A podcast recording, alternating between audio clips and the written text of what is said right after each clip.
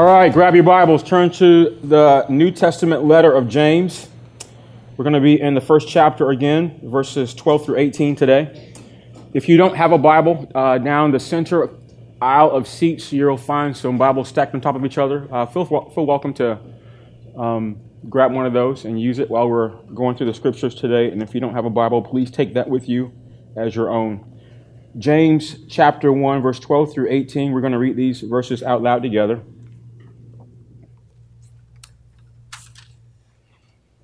Guys ready to read? Y'all just standing there waiting for me. Sitting there waiting for me. All right, let's read together.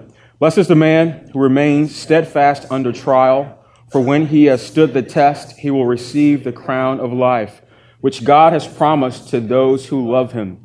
Let no one say when he is tempted, I am being tempted by God, for God cannot be tempted with evil, and he himself tempts no one. But each person is tempted when he is lured and enticed by his own desire. Then desire, when it is conceived, gives birth to sin. And sin, when it is fully grown, brings forth death. Do not be deceived, my beloved brothers. Every good gift and every perfect gift is from above, coming down from the Father of lights, with whom there is no variation or shadow due to change. Of his own will, he brought us forth by the word of truth, that we should be a kind of firstfruits of his creatures. This is the word of the Lord. Let's pray.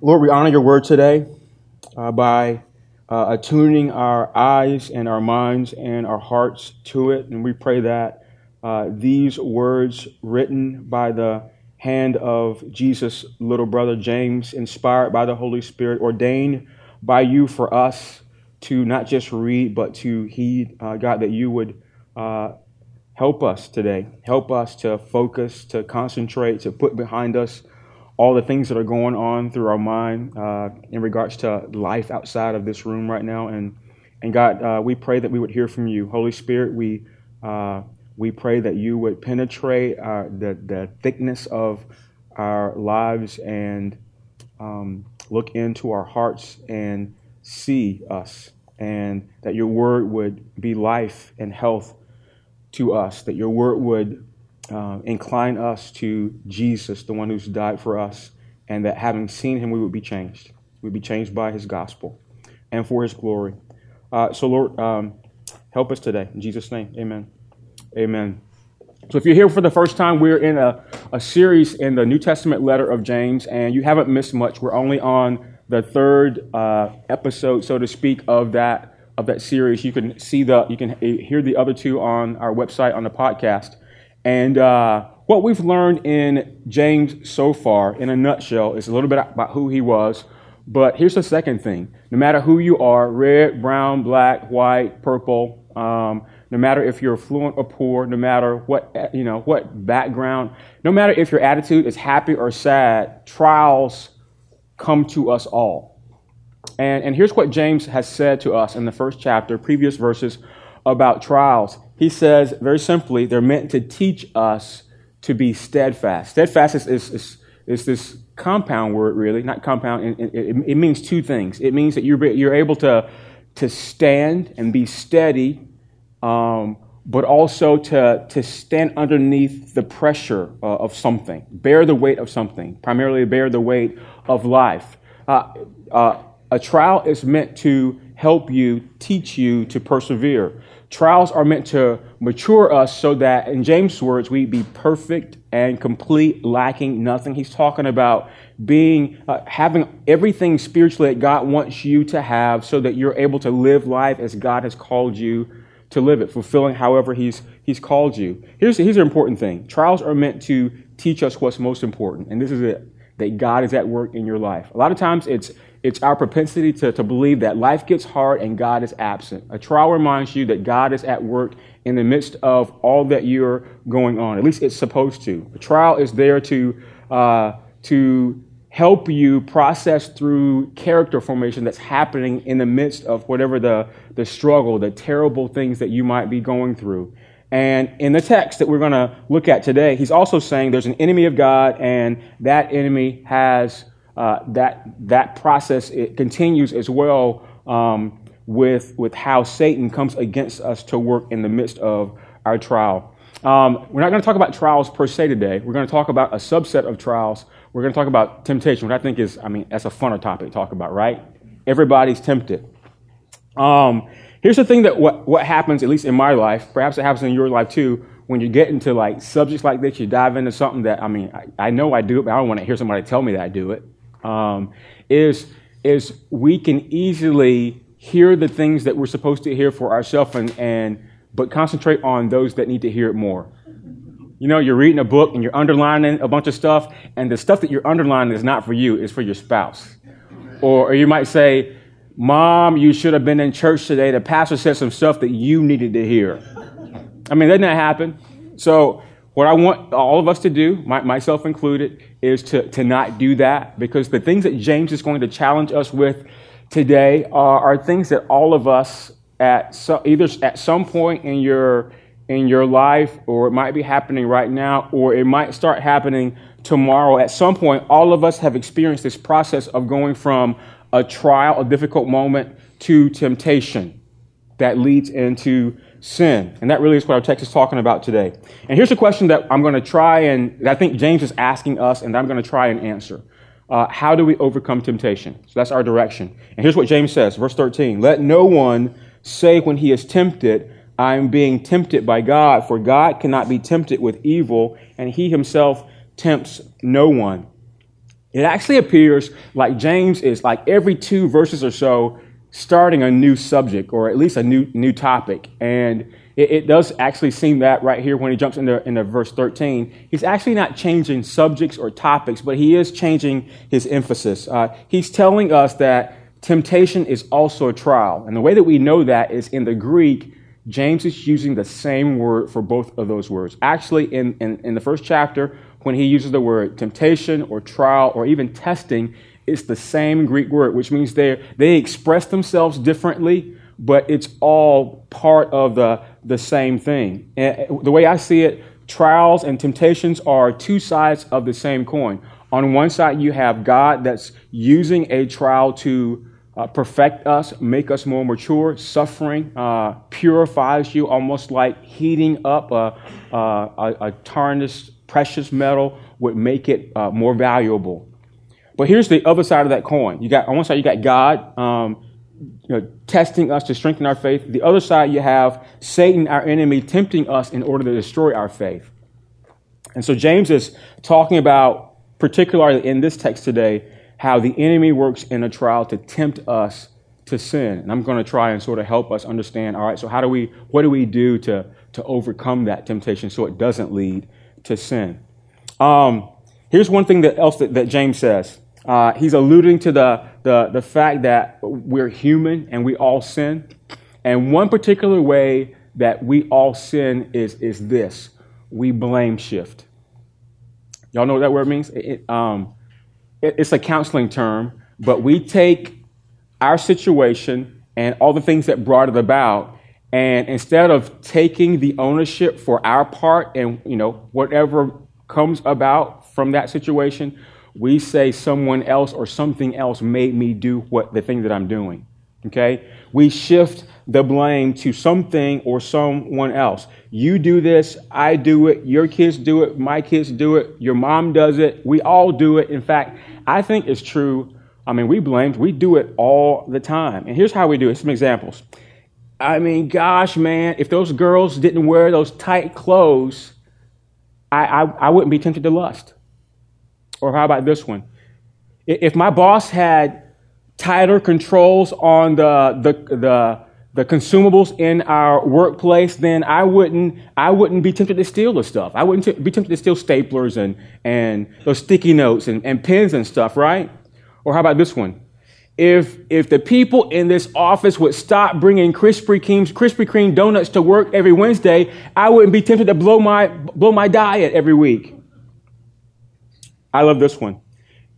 If pigs weren't made of bacon, I wouldn't even be tempted to eat pork.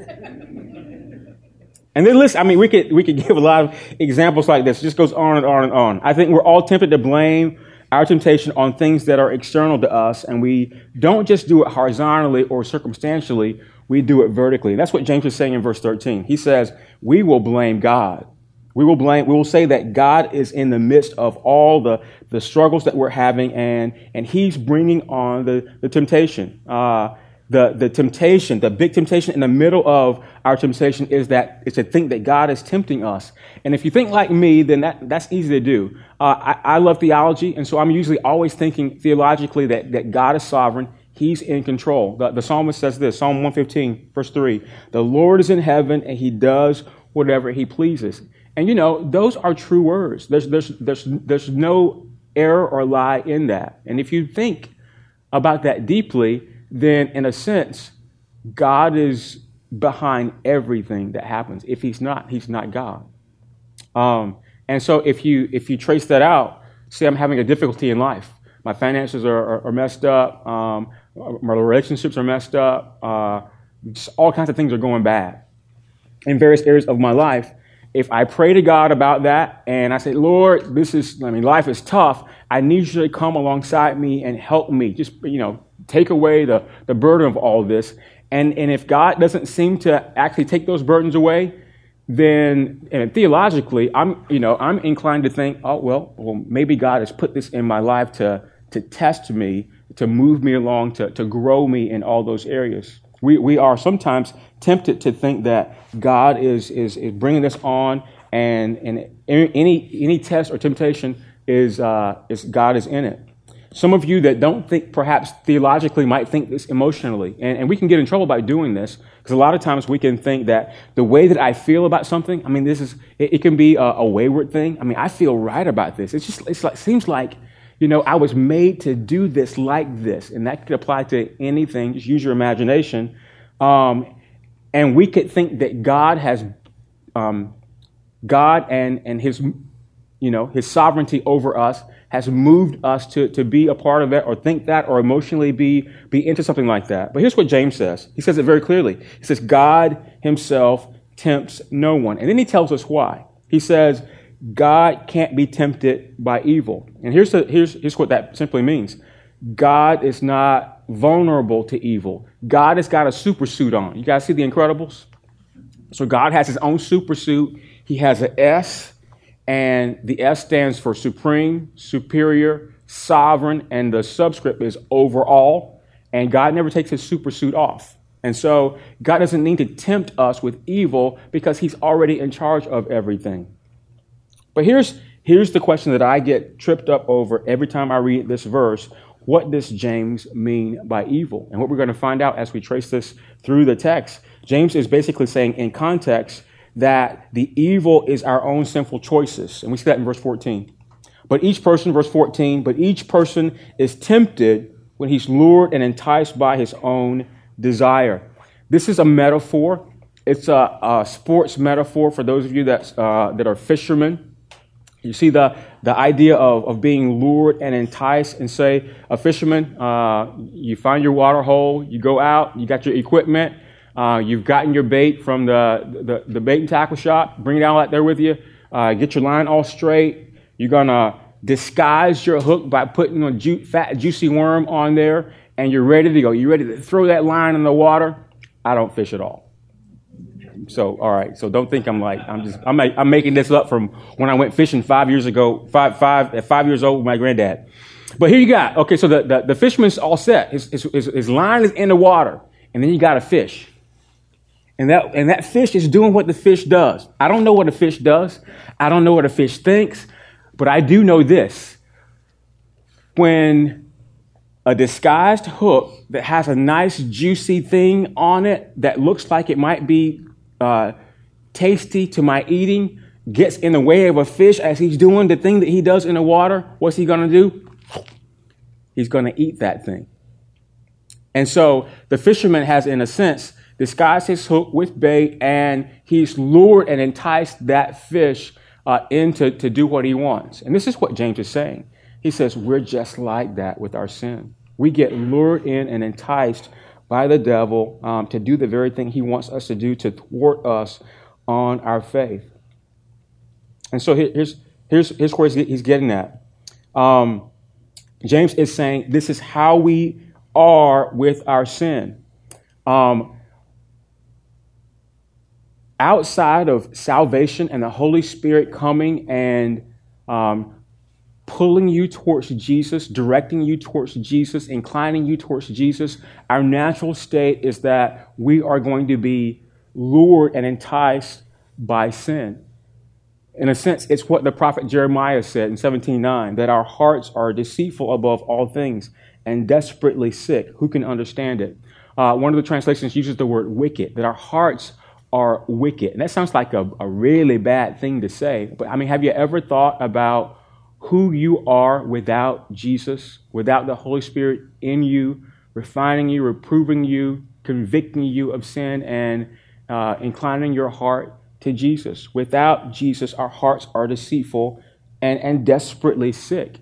And I would say, even with the Holy Spirit indwelling us, we have flesh that's still not submitted to God. And at times, in many ways, we are lured and enticed by the things of this world just as easily as oftentimes when we were not a Christian. And so here's the I mean, what's the answer to James' question?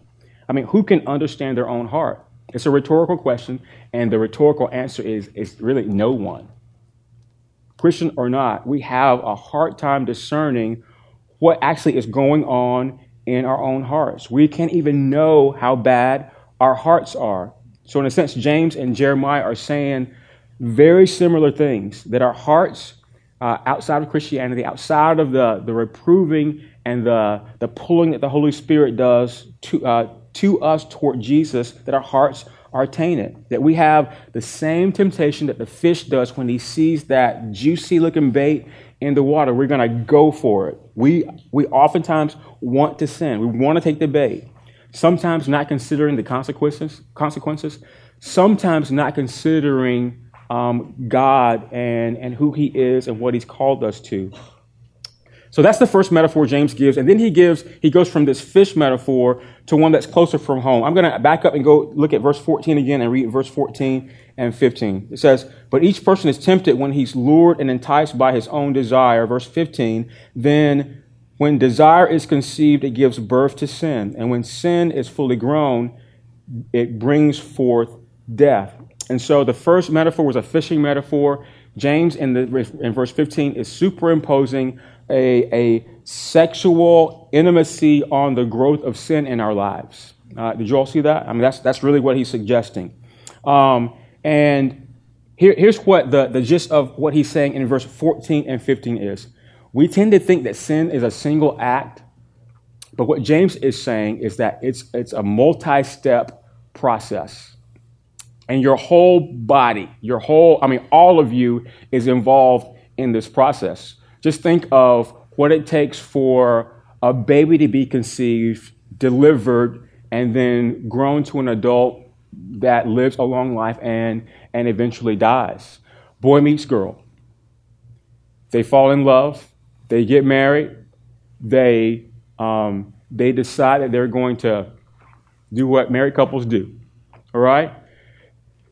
I don't know if it's ever happened that a boy is just going to look at a girl, a man's going to look at a woman, and the baby comes the next day, right? I mean, it's a process. It's a process of the innate desires that God puts in us. It's a process of the um, the, the, the desires that's born of, of, of, a man and a woman that love each other sexual intimacy happens. Uh, the baby is a, a is implanted, fertilizes the egg. Uh, uh, conception happens. The baby grows in the womb, delivered. You got a baby. That baby grows up through years of life and experience, and then at the end of life, there's, you know, there's death for us all. And so he's saying it's a process, and sin works in this same way. Uh, it's just a full blown process.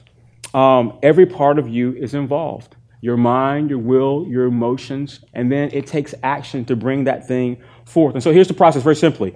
He says, desire leads to temptation. Uh, desire here is a neutral word. Um, desire is it can be a good desire, it can be uh, you know in between, or it can be a, a bad desire. He's using a Greek word epithumia uh, every time you see the word desire, and this has the sense of lust or a craving or something that I'm like longing for, like really, really longing for. Like, like ever thought about something that like I got, I want it, I gotta have it. That's the kind of desire he's talking about. He's talking about over desire. Like, I, I'm like outside of myself. I want this so bad. And he says, our over desire leads to temptation. Okay? And that temptation, I mean, it could stop right there, but usually it doesn't. Because we have so many pressures in the outside world that, that, are, that are lending us to actually um, see the bait and actually be lured to it and then eventually enticed so that we bite it. And so that over desire gives birth to sin. Third step sin produces death. Um, here's how this works, at least how it works in my life. You see something and say, oh my gosh, I, I, I want that. I mean, more than I want it, I got to have it. And then your mind starts working. You imagine what life would be like with it. You maneuver that imagination around a little bit, and then your mind starts to justify why you need it. And it says, well, I mean, it wouldn't be so bad if I had that, right? No one will see it if, if, if it's something that I shouldn't have, or, or me and God have this special deal that, you know, as long as not a few people know about it, or if I don't tell anybody, then it might be okay. Or, you know what? The Bible doesn't really teach anything negative about me having this thing. And so you do this thing in your head, you rationalize it, you justify it, and at some point, if you if you keep maneuvering, massaging that thing, your will is going to act on the very thing that you uh, initially were only tempted about. That's how sin works. Let me give you a real life illustration. So, all right, I don't like to cook, but I like to eat. Um, and I've told you all a few times that I used to work at McDonald's as a high schooler for three years. I loved it. It was a great environment. I made money. I had my own money to do whatever I wanted. Um, and, uh, and I actually like McDonald's food, so don't, don't judge me. I, I, you know, my wife, I, my wife tells me all the time that I'm not supposed to eat McDonald's. But every once in a while, when my wife goes out of town, like right, like like right today, she, her and Jonathan just left on a school trip. Um, every once in a while, when I want to eat but I don't want to cook, which is all the time, and my wife is out of sight, like today, I get a temptation. It's like, and the temptation is to go right up here across the street, the little giant, and there's a McDonald's right there. And I walk in, at least I want to walk in, and I know what I'm going to get. I'm going to get a quarter pounder with cheese, small fry, a Diet Coke. All right, I'm going to drag my kids along with me. I'm going to bribe them and tell them they can get a McFlurry just so that we can all have this experience of going to McDonald's. It doesn't stop there. That's, that's, just, that's just a temptation that I've given into. Um, when I get in, you get one of those young cashiers, and they ask you this question. It's called suggestive sell. It's like, sir, would you like to supersize that? And I hadn't thought about supersizing before they mentioned it. But when they do, I'm like, yes. And I roll it over in my mind, and I hear my wife on one side saying, You shouldn't be here in the first place. don't, don't, just, just leave. Get a salad and go. But I dismissed that voice. And I look at my kids, What do y'all want? And then I get my, my I think that's a number number three. I don't know what I don't I don't. It's been such a long time. It's been like it's three months since I've been at McDonald's, and so and so I was like, I can just get a regular size, but I can get super size, and I will just satisfy all kind of needs in that moment. And so I said, why not? Why not? I supersize it, and on and on it goes. Uh, this is how that's a lame example, but this actually works with real sins.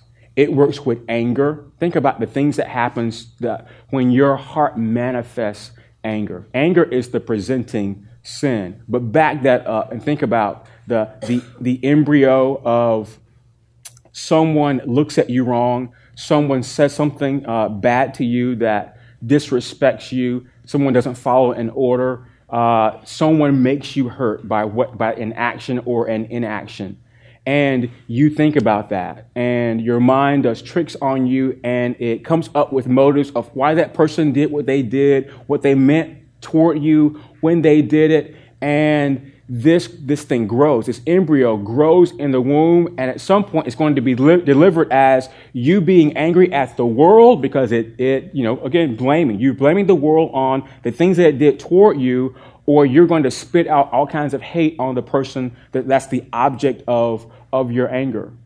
We could, we could superimpose that on lust. We could superimpose that on, on ways that you can try, you try to control the people that are in your life. So here's, here's a good thing that, to think about. Why does James give us this level of detail in regards to the process of our, of our sin, of how sin happens? And I think this is, this is what James is trying to do. I got two answers for you. Firstly, outside of relationship with Jesus, this is our natural bent. In everything that we experience all day, every day, uh, we're like AMC's Walking Dead that we're naturally inclined to, to be lured and enticed by sin. And there's no filter, there's no guard, there's nothing in it that's, that's going to convict us or make us guilty, uh, feel guilt, uh, such that we would uh, be warned away from the sin that we're enticed to and then turn to God. Without, I mean, without the Holy Spirit and Jesus in your life, then you're inclined to this natural bent towards sin. Here's what Paul says in Ephesians 2. And you were dead in the trespasses and sins in which you once walked, following the course of this world, following the prince of the power of the air, the spirit that's now at work in the sons of disobedience, among whom we all lived in the passions of our flesh, carrying out the desires of the body and the mind, and were by nature children of wrath, like the rest of mankind. Did you hear those words? I'm sorry, it's not on the, on the screen. I mean, he, he's saying we, we're inclined to the passions of our flesh, and we will carry out the desires, epithumia, the over desire, where we're lusting and craving and longing for things that we um, that are out there that we shouldn't crave for and long for. The desires of our body and our mind, we are by nature children of wrath. That's not a good term, like the rest of mankind. And so, how do I how do I get out of this this state of the walking dead? Here's, here's what Paul says. He says, but God. Anytime you see but God in Scripture, I mean, those are good words. He's going to be contrasting the words before it with what life in God by the, the cross of Jesus does for us. But God, being rich in mercy, God doesn't give us what we deserve. Instead, because of his great love, which he loved us, even when we were dead in our trespasses, he made us alive together with Christ. By grace, you've been saved this is a beautiful passage of scripture and it's and it's showcasing for us what happens before and after God the Holy Spirit comes on you as you trust in Jesus and his death on the cross in your place for your sin. What happens? You trust in Jesus, you place your faith in him, and Jesus give he forgives you of your sin. He gives you his righteousness. He takes your sin and he makes it such that you are able to walk free of the trespasses that you indeed have already committed. He forgives you for those.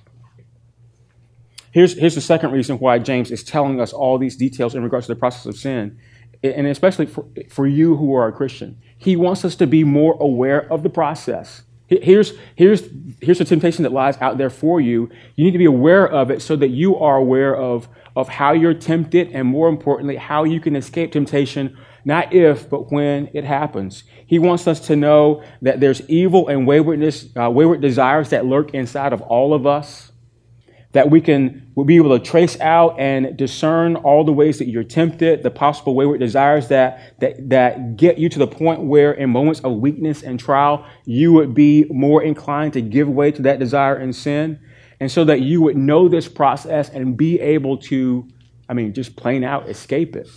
We don't do that all the time, but He wants you to know your heart, to be in tune with your heart so much that when you're tempted, you know how to escape the temptation.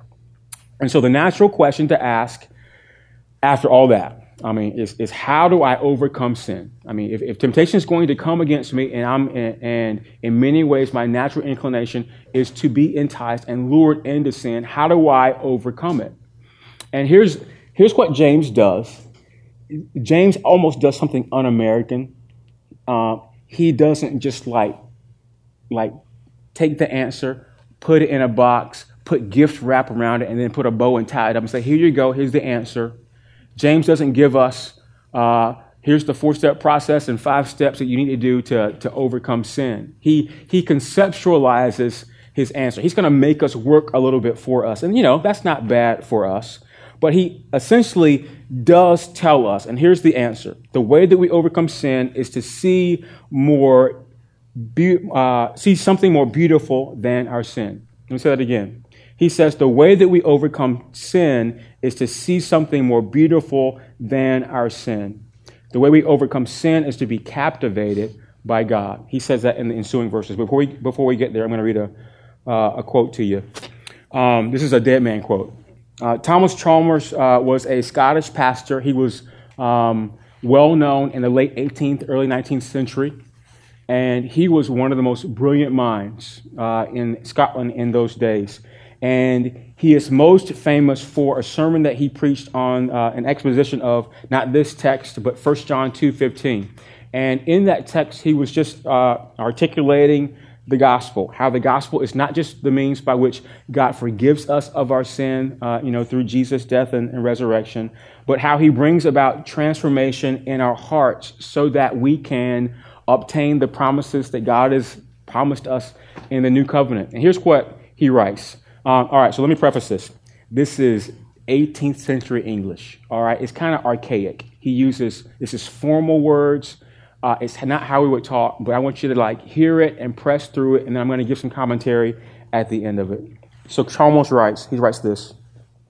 It is seldom that any of our bad habits, flaws, sins ever disappear by a mere process of natural extinction or by the instrumentality of reason or by the force of mental determination. But what cannot be destroyed in a person can be disposed or displaced, and one taste may be made to give way to another and then lose its power entirely over the person. And then he gives an example. Say a boy who is able to grow up and cease being a slave to his own appetite and his own laziness does so because the more mature affection has been brought into his heart. The young man may cease to idolize sensual pleasure. The idol of wealth becomes uh, into and gets ascendancy in his heart, so that the love of money casts out the love of laziness. He continues, However, the love of money can cease to have mastery over his heart if the boy is drawn into the world of ideology and politics and morality. But there is not one of these transformations in which the heart is left without an object. The heart's desire for an ultimate object may be conquered. And then this is the most powerful statement that he says in, in his exposition. The only way to, dis- to dispossess the heart of an old affection is by the expulsive power of a new one. All right, that's a lot of words. All right, any y'all get, did y'all catch that? All right, let me give some comments anyway, just to, just to, to make myself feel good. Here's what he's saying. He's saying the stuff that the, the stuff that you really struggle with in life it's not going to go away. Your sin is not going to go away if you wish it away, if you think it away, and if you rationalize it away. The only way to overcome your sin is to overcome it by um, disposing it or displacing it by a greater affection. And he gives us an example of a young boy. What do young boys like to do? They like to play video games, hang out with their, with their buddies. Um, text a thousand times a day and be lazy. And so he says, suppose this boy disposes, displaces his, his sloth, his laziness by at some point just waking up, all right? Life wakes him up. He, he decides, he realizes that if I want to eat, I got to have money. And if I want to have money, I got to have a job. And so just the, just life itself causes him to grow up. And so he grows up a little bit. He grows up so much that he, he gains a new affection. What's that new affection? Money. He realizes that he can make money and keep making it, and that money has, um, it's moved him, it's motivated him. And so he, uh, he accumulates houses and money and land and stuff. He rises the corporate ladder. He buys a dream home he retire he, retires and then he realizes I've got all this stuff and nothing, you know, this what am I going to do with it? There's got to be more to life than just living and having stuff and then dying. And so at that point in his life, he realizes I should be giving back. That, that I should be creating a legacy with all the things that God has given me. And so another affection mo- motivates him more than just the affection of, of gaining money. And it's the affection of sowing into all the things that, that he could possibly sow into um, before he dies.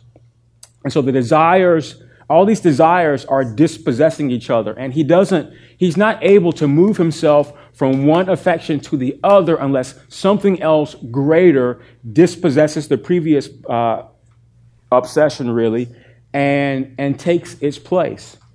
And here's what Chalmers knows he knows that we sin because it's, it's our nature.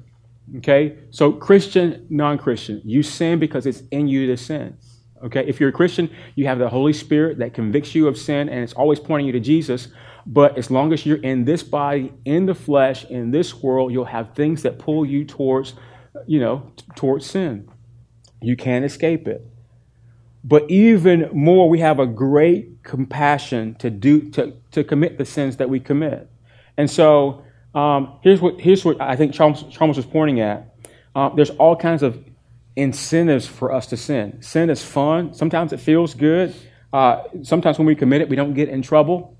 The Bible would say that sin is pleasurable for, for a moment. And then Chalmers, Chalmers uh, reminds us we don't stop sinning just by telling ourselves to stop or by thinking it. He says something has to move it out. And then this is the phrase that I want you to, to, to think on after this sermon the explosive power of a new affection. That's what you need to overcome sin. You need the explosive power of a new affection. You have to have a new delight, a new passion. Something has to be more beautiful in your heart at the moment of temptation if you're really going to overcome sin. And that's what he tells us in the, the latter part of the text. Verse 16. He says, Don't be deceived, my brothers. Um, it's as if James is reading our mind. He's like getting ahead of us and answering questions before we get to an- even ask them. And here's the question he's saying why, uh, why, is it, why is overcoming sin so hard? And he gives us the answer because we're deceived because our hearts deceive us, because the world deceives us. It's just so easy to be deceived. Verse 17 Every good gift, every perfect gift is from above, coming down from the Father of lights, with whom there is no variation or shadow due to change. Here's the interesting thing James is still talking about trials. This is, this is all about trials. Remember, he's saying um, God uses trials to, to mature us to, to pre- life presses us, but we, we come out more refined after having gone through that trial. But he's also saying there's another process at work where the enemy of your soul is, is trying to thwart you just off of the faith that you have and trying to make you sin. And, and so James is saying, don't get caught off guard by your sin because God is not, get, not going to get caught off guard by your sin. And the God that you serve even in a moment of temptation, is a good God. You may fail him, but God is a good God. You may not understand why trials and tests and even temptation is coming your way, but God is a good God. I don't understand why my mother in law has cancer. I don't understand why I'm getting laid off from my job. I don't understand why my professor at school doesn't like me. I don't, I don't get a lot of things, but he's saying you don't actually need to get it. What do you need to get? That God, regardless of your situation, regardless of the, the difficulty of life, is a good God. Get that. Every good gift, every perfect gift comes from above, coming down from the Father of lights, with whom there is no variation or shadow due to change. Verse 18, he finishes with this Of his own will, he brought us forth by the word of truth, that we should be a kind of first fruits of his creatures. Um, James here is telling us that the way out of temptation is to see that God doesn't do evil to good people. You ever heard? Uh, there's a rabbi that wrote a very popular book, um, Why Bad Things Happen to Good People. Okay, very popular book. I would tell you, it's, it's an exposition of Job. It's not the right perspective you should have in regards to, to that. Why? Because the rabbi got it all wrong. We get it all wrong. God does not do uh, bad things to good people. The God that you serve is a good God, and He does good things to evil people. You see that? I'm not even nuances that, nuancing that. God does good things because He's a good God, and He does them to evil people. Why? Because Ephesians 2 says, You were dead in the trespasses and your sins. And God, in his kindness, sent Jesus to die in your place for your sin. And he gave you an opportunity, though you were evil, to be forgiven of your sin when you didn't deserve it. That's what he's talking about here. James in, in, verse 18, this is his depiction of the gospel. This, this the phrase word of truth is repeated five times in the New Testament. James says it one time, Paul says it four times, and even I can throw in Paul, uh, Peter uses a derivation of the words. Here's some examples of, of Paul's use of this, uh, this phrase, word of truth. Ephesians 1.13. In him you also, when you heard the word of truth, the gospel of your salvation, and believed in him, were sealed with the promised Holy Spirit. Colossians 1, 5, and 6. Of this you've heard before in the word of truth, the gospel, which has come to you and is indeed in the whole world, is bearing fruit and increasing, as it also does among you, since today you heard it and understood the grace of God in truth. This, this kindness of God, and, and from that I mean this thought that God does good things to evil people. I mean, this is the gospel. This is the gospel that should win our own hearts, the hearts of sinners, and it should remind us that for the rest of our lives, to live our lives toward an unchanging God who, I mean, who is nothing but goodness towards us. That in the midst of trials and even failures, when you succumb to temptation, that God's gifts are good. Here's what he concludes on, and I'll finish with this. When we believe in the gospel, James says we become first fruits. That's an Old Testament sacrificial term. Israel was told to, to give first fruits to God as a means of, of, of offering worship to Him. And the first fruit uh, basically represented um, uh, Israel trusting in God, uh, of God being faithful to the covenant to, toward them, and um, them saying to themselves, but also God, we trust you to, to supply all of our needs. Interestingly, this is what James says about, about us, those who have faith in, in God. He says, We are God's first fruits. The first fruit was the best and the best, I mean, the, the, the first and the best portion of an offering to God. And James is saying that we ourselves are the first and the best of creation, and that God Himself will prove faithful to us. And this is what trials and tests should teach us. And even when we fail through the myriad of temptations around us, our failure teaches us to turn not, I mean, not to all that the world can give us, but to turn to a merciful, good God who has um, goodness and plan for us. Let's pray. Father, thank you. Thank you for this challenge from, from James to see really our trials as two sides of the same coin. On the one side, we have God that's um, trying to mature us and grow us through the pressures of life, pressures that sometimes He even brings on us um, that we might mature and be complete, lacking nothing. But then we have the, the temptation side, uh, the, the enemy of our souls, tempting us to sin against God and to lose our faith. Lord, help us when we're tempted to see you, a good God, um, in our midst. Lord, help us to, to know that you're uh, there to guide us. Lord, we're all tempted. There's, there's no way can we can escape it. Uh, help us to, to know our own waywardness, our own tendency toward evil. And then perhaps, because we're contemplating and, and meditating on how good you are, we would know that uh, although we're lured and sometimes enticed by sin, even in our failures, Lord, that you are merciful and good. So merciful and good God, we thank you. Thank you that you have uh, extended grace to us instead of punishment. Thank you for Jesus and his death on the cross in our place for our sin. And it's in his, his name that we pray. Amen. Amen.